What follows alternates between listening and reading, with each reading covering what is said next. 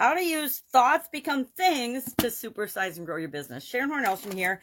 Anyone who's ever written a book or written a report or created anything, gone to school, been a student, realizes that our thoughts, our ideas, things we think about can actually be manifest and become reality if we choose to take action on those thoughts or feelings or beliefs. This was uh, this this I don't know if it's an idiom, but it's become so popular since the movie The Secret and things like that came out.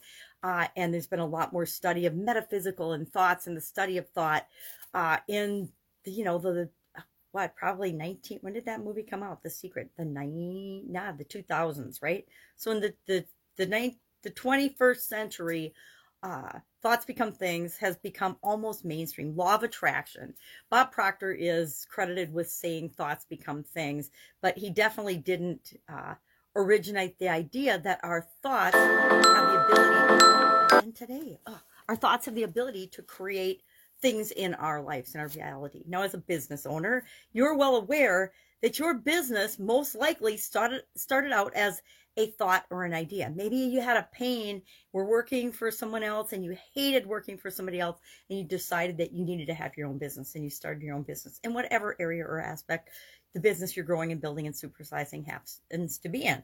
I uh, have thought that a lot of times and have been in, involved in, oh geez, 27 different businesses and industries offline before I came online. And online, I've been involved with literally thousands of different people's businesses and dozens of my own different strategies, different businesses, different things we've done online to experiment and test with things, to test the ideas or thoughts that something could actually become a viable business.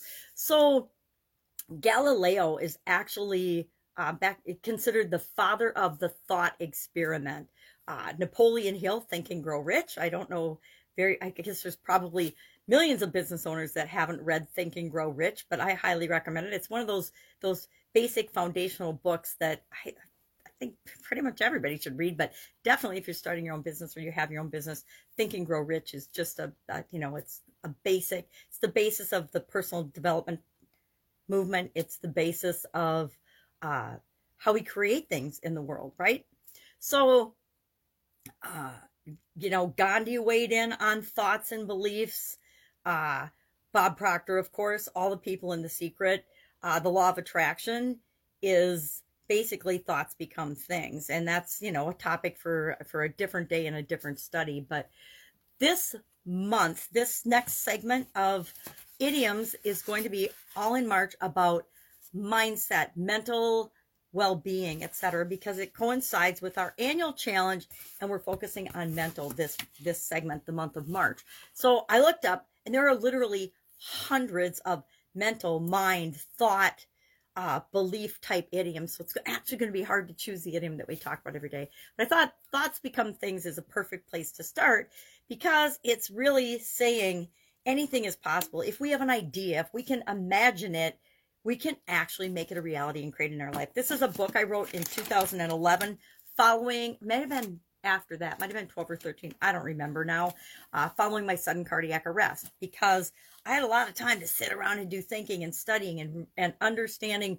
what had actually physically happened to me. And if I'm taking 100% personal responsibility, I created that event in my life, not on a conscious level, but on a subconscious level to get me out of the mess of my life that I had created at that time in, in different areas and aspects of my life. I was involved in, in businesses that weren't good for me and industries that weren't good for me with partners that weren't good for me with, with, uh, my ex-husband who was not good for me, et cetera, et cetera, et cetera. And that was my answer to, to dead stopping, literally dead stopping, and then reimagining and recreating the life that I really wanted and I really should have been living all along, but I thought the life I was living was the life I should be living. So, how does the idea that thoughts become things impact how you grow and build and supersize your business? Um, one of one of the most important ways in my imagination, imagination again, thoughts become things, is that it aligns us with what we want and desire. We created our business in the first place because we wanted and desired something. Maybe we needed an income, but that always is fed from our wants and our desires. We talked about that last month when we covered the emotional well-being area and aspect of our life. So my question for you today is, do you think that thoughts become things? Do you believe and how does that impact the way you build and run and grow your business? Share that in the comments below so we can learn from one another. And I look forward to covering mental well-being idioms this month as part of this segment. Any questions? Hit me up. Any I was going to share Gandhi's quote today about uh, your beliefs. I'm going to I'm going to grab my magnifying glass so I get it right because I would argue that some of this is not the order that I see it in or that other people might see it in, but it's a great quote and people quote it a lot.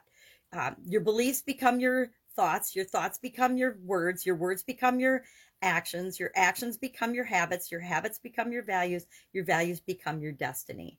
No, I think that the values are kind of mixed up in the order and the beliefs and thoughts and words. I think that the order that he shares those in are different than I personally experience them in, but they're all interconnected. And I think that that makes the quote valuable from that standpoint. Who am I to argue with Gandhi, right? He had more experience than I did with respect to uh, maybe some of these things, destiny and core values and beliefs, etc. So have an awesome day if I can help you in any way. Ask. Otherwise, I'll be with you tomorrow with a mental well being idiom. Have a great day.